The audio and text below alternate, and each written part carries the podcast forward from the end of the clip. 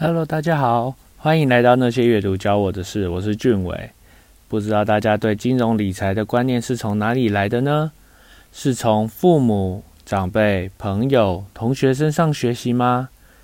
今天介绍的这一套书哦，是美国中小学生最佳经济学的启蒙读物，从个人理财、家庭理财、国家经济、世界金融，以个人为出发点，延伸到家庭。放大到国家，最后从世界的角度来介绍金钱、金融、经济。因为这本童书没有注音哦，所以在年龄设定上适合十岁以上阅读。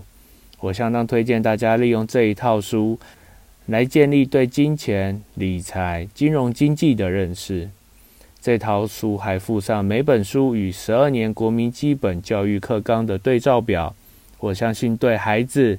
父母、教师在社会领域教学上都会有帮助，也是很棒的延伸学习参考书籍哦。第一本书，为什么我们不能把钱花光？一起学习个人理财。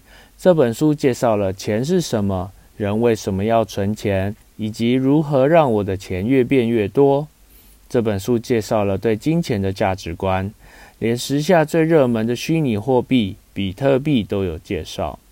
学会聪明的存钱与花钱，就能奠定正确又健康的理财基础。你知道为什么铺满都是小猪造型吗？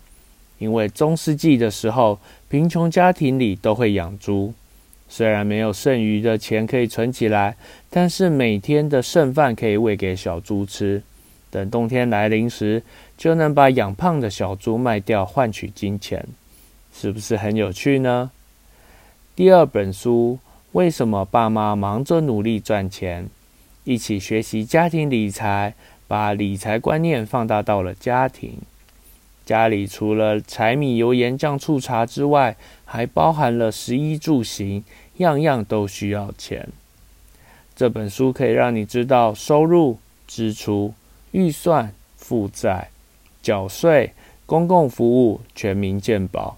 水电、瓦斯、网际网络这些公共设施的延伸，家庭理财观念是个人理财的延伸。已故的经营之神王永庆曾经说过：“你赚的一块钱并不是你的，只有你存下来的一块钱才是你的。”是不是很有道理呢？第三本书，为什么国家有的穷，有的富？一起认识国家经济。这本书扩大到国家层面了，国家的钱怎么来，又花到哪里去了呢？要怎么征税才能同时满足社会公平与经济效率这个天平的两端呢？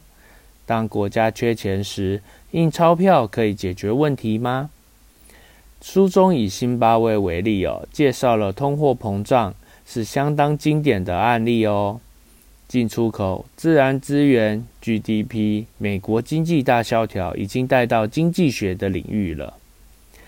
第四本书哦，为什么全世界不能用同一种钱？一起认识世界金融。这本书从国家提升到世界金融的领域哦。货币竟然有六千年历史了。最早的货币长什么模样呢？世界上每个国家的货币都不一样，为什么却能互相交易？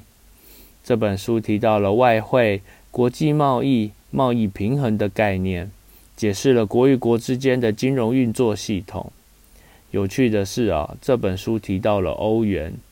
以成功的角度来看，因为不需要兑换货币，贸易变得容易，不再有汇率贬低或波动的风险。劳动力和货物可以更轻松地在不同的国家中移动。由欧洲央行管理货币。不会受到单一国家的操纵，但是以不成功的角度来看哦，单一货币对小型经济弱势国家比较不利。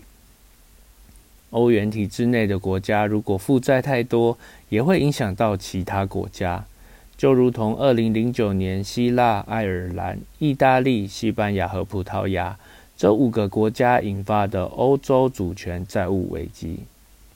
今天介绍的这套书哦，以满分五分来评分的话，阅读的难易度一分，童书的设定让读者可以很快速又全面的了解修身齐家治国平天下的金融知识，当然是很基本的介绍就是了。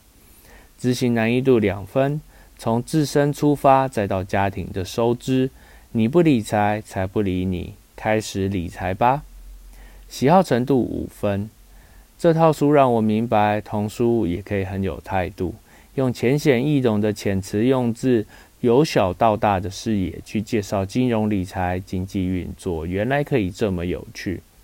我希望那些对金融理财一窍不通，或者家中正有小朋友，想培养他们对理财、金融经济的敏感度来说，是非常推荐的一套书。